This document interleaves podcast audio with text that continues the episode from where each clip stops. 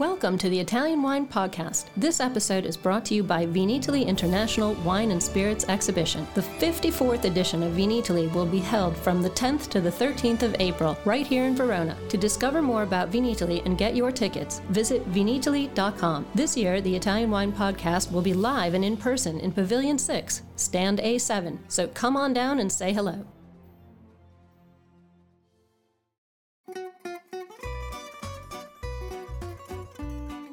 Welcome to Wine, Food and Travel with me, Marc Millon, on Italian Wine Podcast. Listen in as we journey to some of Italy's most beautiful places in the company of those who know them best, the families who grow grapes and make fabulous wines. Through their stories, we will learn not just about their wines, but also about their ways of life, the local and regional foods and specialities that pair naturally with their wines, and the most beautiful places to visit. We have a wonderful journey of discovery ahead of us, and I hope you will join me.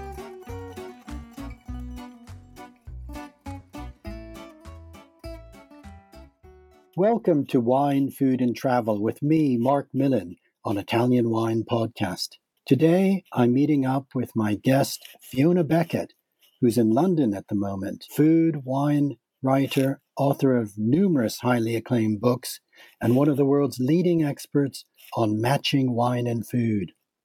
Fiona has created possibly the most comprehensive and best website on this complex subject www.matchingfoodandwine.com. We're close friends, so I'm delighted to meet up with you again here, Fee. How are you today? I'm good, thank you. Yeah, the sun is shining in London, so. Um... Now, Fee, you are the Guardian wine writer you contribute regularly to Decanter and other publications, and you're the author of at least 25 books on wine, food, beer, and even non alcoholic drinks. Some of your many titles include Wine Lover's Kitchen, How to Match Food and Wine, eating and drinking an A to Z of great food and drink combinations, as well as food books such as Fiona Beckett's Cheese Course, The Frugal Cook, and the Ultimate Student Cookbook, as, which, as you know, it's a book I know and love well for various reasons. And you even have your own podcast with Liam Steevenson, MW, called Batonnage, which explores this complex subject of matching wine and food.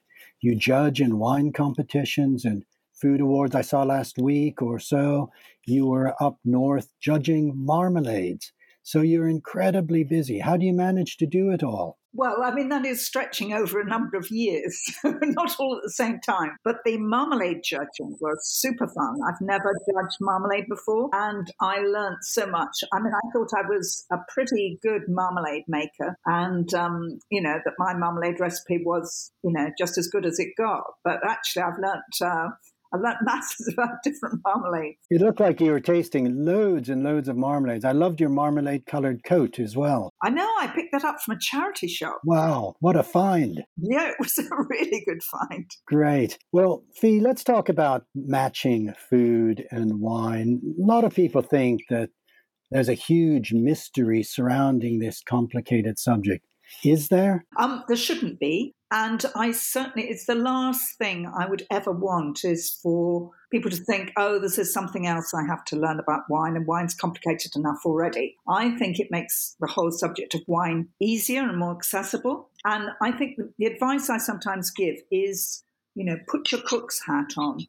Think when when you you're in the kitchen, you're cooking, you often think, oh, that would be nice with that, or that needs a squeeze of lemon, or um, or a bit of pepper on that. And what you're trying to do with wine is just make it work with the dish, just like that. So it, and there's no one final answer, just as there is no final one recipe. You know, you just experiment and try things. Sure. Actually, that's very interesting coming at that from a cook's point of view. Are there some basic important principles that, that you can give to our listeners that would be a useful guide? I would say the most useful thing is um, don't think solely about the basic ingredient, think about the way it's cooked. You know, for example, let's take chicken. You know, how many ways are there of cooking chicken? I mean, just an enormous number. You know, roast chicken on the one hand, something like coq au vin on another, a Thai green chicken curry. You know, all of those need different wines. And so think, you know, is it You know, we're talking about something that's lightly cooked or raw? Are we talking about something that's heavily charred? Uh, what is, if any, is the sauce on it? What is it served with? What kind of food tradition does it come from? Um, which is where Italian food might come in. Um, so, you know, put it in context. Yeah, I think that's a really good advice. You know, people sort of think fish, white wine, but as you say, if the, it all depends on how the fish is cooked. I'm thinking of a of a rare tuna steak grilled in Sicily, perhaps with with tomatoes and capers and and lots of garlic and you know that's that could stand up well to a nice sicilian red. Yeah i'm thinking um i was just thinking as you were talking there i was thinking frappato might be rather nice with that. Yeah yeah certainly. Well let's uh, since we are on the italian wine podcast um let's think about italian wine and food. I think the italians probably make much less of a fuss about this than we do and normally in italy the wines that accompany the local foods are precisely the wines that are made in that same locality. And it usually works pretty well. Wouldn't you agree? Totally. I mean, you know, it's just, um, it's like breathing, isn't it? It's just like that is the one, that is the wine you drink because that is the wine you make. And I also think Italians have much, a much plainer taste register than, than perhaps we do. We don't, they don't, I mean, most Italians I find, love Italian food and might, they might be occasionally persuaded to eat something else. I'm more than happy with it. And so, and Italian food is not heavily spiced, is it? It's, it's, it's often quite simple, relying on great ingredients. And the wines are m- relatively modest in alcohol for the most part, certainly the more traditional styles, and they're dry and so they kind of go they just go really easily and seamlessly with the food. Yes i think i think that's a really good point. And also i think you're right that our palates are really shaped by this vast just as we have a huge range and choice of wines from all over the world uh, so we have that choice with all of the different cuisines of the world that we enjoy in our lives at various times. Whereas italians as you say they tend to enjoy Italian food and Italian wine, but even going much more specifically than that, their own regional foods and wines, and even more specifically than that. You know, I'm thinking about some of the differences in uh, the foods and wines from somewhere as close as Alba and Asti, and how the Barbera d'Alba can vary from Barbera d'Asti is almost a completely different drink that goes uh, more closely with the foods from that nearby locality. So we're really talking about a pretty precise local tastes and flavors that people don't like to stray too far from as a general rule. I think so. I mean, I can remember being in, in um, Tuscany on a Chianti trip, and the meal would certainly in the past have started with red wine as well as finished with red wine. And so you'd get a red wine, a light Chianti served with something like a, a chickpea and rosemary soup. Whereas, you know, we might think, oh, well, white wine would be better with that. And I mean, there are more white wines there now, but, you know, it's certainly, you know, red, red wine, you know, sort of starts, the, often kicks, still kicks off the meal. And, um, you know, we wouldn't think that way. That, that's true. And uh, actually, another interesting point, I think, is that you know, we'll often have uh, a glass of wine, maybe not even with anything to eat, as an evening is kicking off, uh, whatever time of day. But in Italy, it's very rare for a glass of wine or a bottle of wine to be enjoyed without food. Even if you are meeting friends in a bar, there will always be some sort of aperitivo offered, often quite, you know, extensive. So wine is something that's very much enjoyed at the table rather than as a drink outside, I would say, as a general rule. It's so utterly linked to food. It's almost impossible to separate. Totally. Yeah, I agree. And those lovely bars with all those snacks lined up on the top. Just go in there and, um, you know, just order one or two. I love that.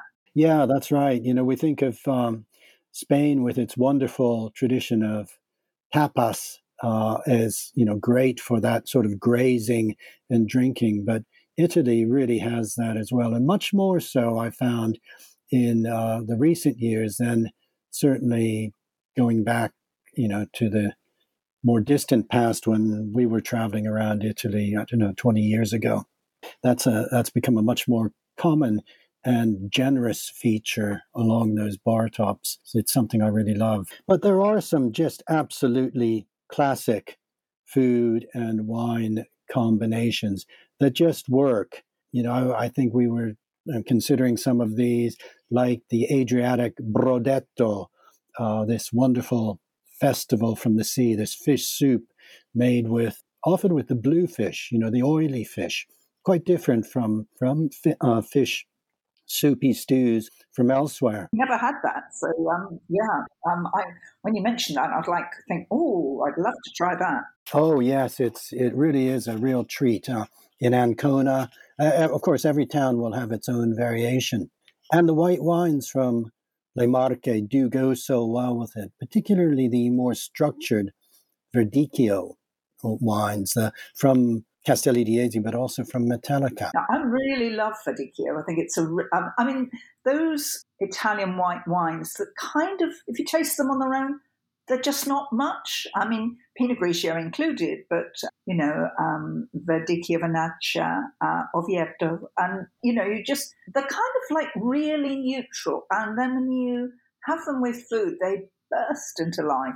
You know, uh, they're, they're they're just so perfect. Yes, I think you're right. You know, they, they don't have really obvious and, and pronounced aromatic qualities often, which is sometimes what we're looking for. We're trying to identify scents and flavors. But as you say, when you then enjoy them with the local foods or with any food, Verdicchio, I think, is just such a great food wine. It is one of my favorite Italian whites. One of the interesting things, though, is, is of course how Italy has so many native grape varieties that one is still discovering. Last night, for example, uh, Kim and I opened a bottle of a, a, wine made from a grape I'd never encountered before, never heard of, Cococciola.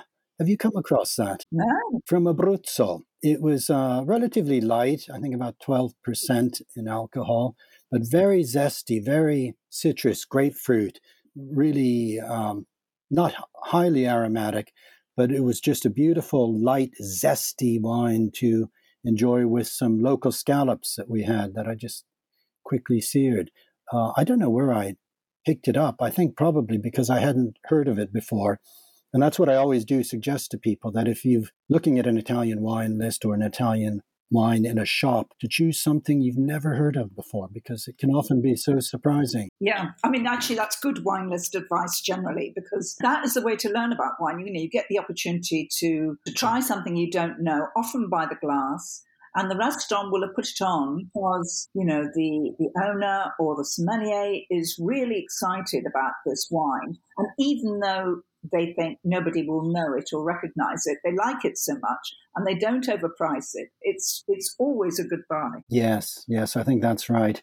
And as you say, you've got to trust trust the sommelier, trust the wine buyer, because if it is an unknown name, it's not going to be easy to sell. Yeah. And so they must have chosen it because there's something to that wine. There's so many of these wonderful um, you know food and wine combinations that you just think of as absolutely classic. I mean, one of the most obvious would be the famous bistecca alla fiorentina. Why does that go so well with the local wines of Tuscany? I, th- I think because it often has a squeeze of lemon, doesn't it? Or maybe always has a squeeze of lemon. And I mean, you know, red red meat and red wine is a is a bit of a no brainer. It generally works, but there's something about that cut and the way it's served with the lemon on the side, and the fact that the acidity in Sangiovese that makes it just sing, doesn't it? It's it's a brilliant combination. I think you're right. I think it's that acidity that uh, the um, best wines from Chianti Classico, Brunello,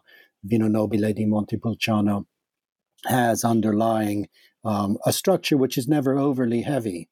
But as you say, there's so many so many red wines. I'm sure you have written extensively about the best wines with steak, and there would be many arguments for this or that. But I, certainly with the bistecca, I think it's it's uh, one of the great combinations. We also, you know, we think about Italian food as if it was a single cuisine. But of course, there's so many different cuisines across this lengthy country you know, thinking of the Northeast, Friuli, Venezia Giulia, for example, where we have influences of Austria, Slovenia, Croatia, Venice, all overlaid in the foods with with uh, you know completely different food profiles than say in the deep south and or indeed in Sicily. So it's it's hard to really you know generalize about Italian food, uh, but that's why it's so fascinating as well. And I think, um, you know, uh, it, it's worth remembering sparkling wine too in terms of Italy. I mean, I, Prosecco is so ubiquitous now, and kind of like we all tend to be, you know, a bit sniffy about it, I think, in the wine trade. But, you know, on a nice day, you know, in Venice, little little restaurant, canal side restaurant, cafe, plate of fritto misto, and a bottle of Prosecco. That's just a great combination, isn't it? It is. You're absolutely right. And there's so many good sparkling wines now being made everywhere in the country. You know, I think wine technology is allowing, um, you know, great, great sparkling wines to be made from the north of Italy right down to uh, to Sicily, where I've had some interesting sparkling wines from Carricante grapes grown on Etna. Oh, I love Carricante. That's a that's a lovely grape variety, isn't it? To look out for. I mean, it's great with the seafood on Sicily. Oh, it is. And it's also one of those white wines that has, a, and few in Italy, that has a tremendous capacity to evolve with age in a way that, say, a Riesling can. So it's a, it's a stunning grape. I hope we'll see more of it. What are some of your other grape for Italian grape varieties that are both personal favorites and also which uh, you think are particularly uh, great with food? Oh my goodness, it's such a big question. Uh, I love Vermentino. I once, I've only once been to Sardinia, but um, fell in love with it, and also the Vermentinos there, and I love them with seafood again. I really like that. I love Nero d'Avola. I think that's a great red wine variety, and it's brilliant with aubergines, those sort of aubergine parmigiana. Or the pasta alla norma, this famous dish of Catania. Mm, so I like that. I was thinking you know, A to Z. I, I always love Zibibbo because it's just it's just such a brilliant name, isn't it, for a group? It is. It's such a fabulous name. And it makes really charming wines, you know, sort of rather kind of light and aromatic and romantic and, and um, you know I, I, think great actually for those sort of nibbles we were talking about you know just kind of you're sitting and snacking and having you know preferably by the sea again yes that's right yeah. And, um, you know, I, I, let's just think about some, I'm sure a question you've covered before. It's interesting to, I was listening to your podcast about wines with curry and how you actually reach conclusions of wines that work well when you're actually tasting foods and wines together. What about pizza? pizza must be a, a, subject you covered. I was interested to watch a podcast that Stevie Kim did on uh, actually on her YouTube channels, and it is on Italian Wine Podcast on pizza in Naples. And in one of the famous pizza places, I can't remember which one, they said that the traditional wine to drink with pizza in Naples is Marsala. Really? Yeah, Marsala. But nowadays people were going for bubbles, bollicine, sparkling wines, but that the old way, the old school wine in Naples was Marsala. What what do you think about pizza and wine?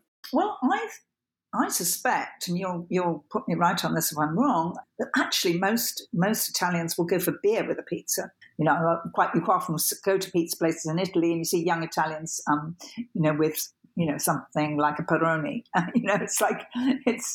I just think anything light and drinkable and gulpable. You know, I mean, I I probably myself would go for a light red. Um, but um, you know, if you've got a seafood pizza of some kind, uh, you know, an easy drinking wine, but you know, not strong, not strong in personality, gulpable, what the French call a vin de soif. Yes, yes, yes. I guess that's why a wine like uh, a simple Montepulciano d'Abruzzo is often popular in such places. Not the more serious heavyweights, but uh, the simpler examples. And I think also there's um, I mean, there's quite a sort of strong natural wine movement now coming through in um, Italy, isn't there? And um, oh yes, there is. So a lot of those, you know, very light, unfiltered reds uh, are absolutely delicious with pizza. Yes, yes, definitely. Now, just a final question on cooking with wine. A lot of Italy's famous dishes uh, have wine in the cooking pot. I'm thinking of brasato al barolo, for example, or risotto all'amarone, or stracotto al Chianti. Wines where, where the wine is is important ingredient as uh, anything else in the dish. What do you think about cooking with prestigious and expensive wines. Is it worth it? It depends how long the wine is going to be in the dish, my view. So if it's a long um, braise, then there really is no point in putting a you know a very expensive wine in because actually it just all kind of breaks down. As you know, the only thing I would always do um, it, with the end of that cooking process is add a dash of better wine, you know, probably the wine you're going to drink, just to kind of lift the flavors and it just brings the wininess of it back. But if you're making something very simple, you know, some uh, chicken with a white wine sauce and uh, mushrooms or something like that, it's worth using a slightly better wine and maybe the wine you're going to drink. Because actually, you drink, uh, if, if you make it with a really good Chardonnay, for example, you do get the benefit of that.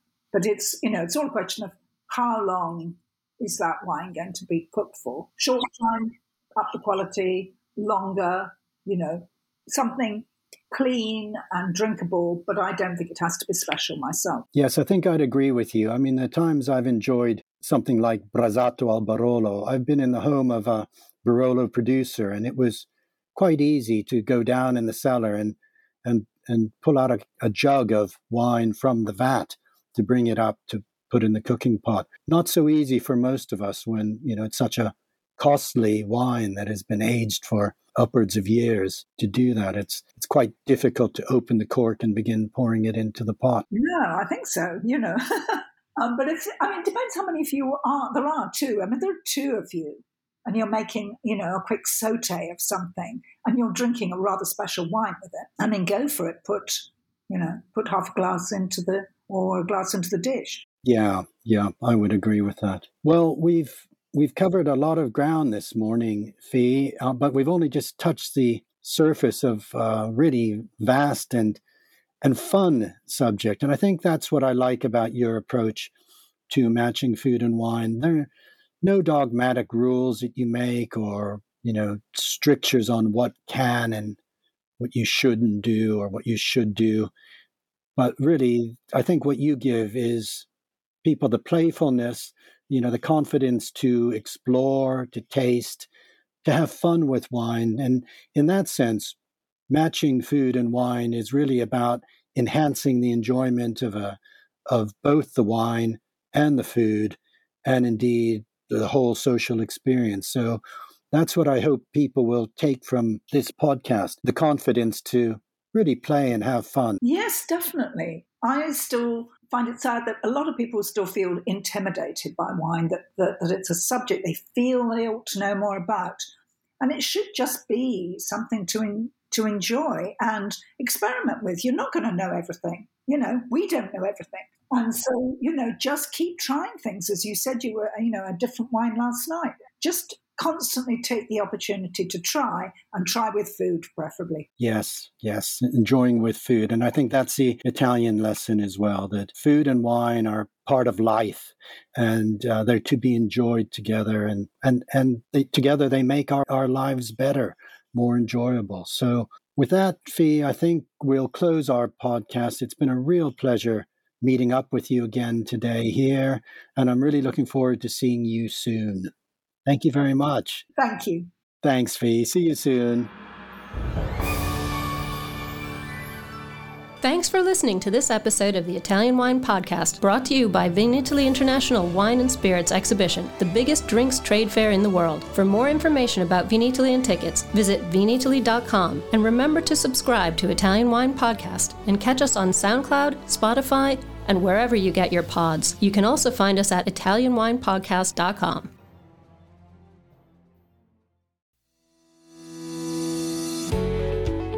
guys. I'm Joy Livingston, and I am the producer of the Italian Wine Podcast. Thank you for listening. We are the only wine podcast that has been doing a daily show since the pandemic began. This is a labor of love, and we are committed to bringing you free content every day. Of course, this takes time and effort, not to mention the cost of equipment, production, and editing. We would be grateful for your donations, suggestions, requests, and ideas. For more information on how to get in touch, go to ItalianWinePodcast.com.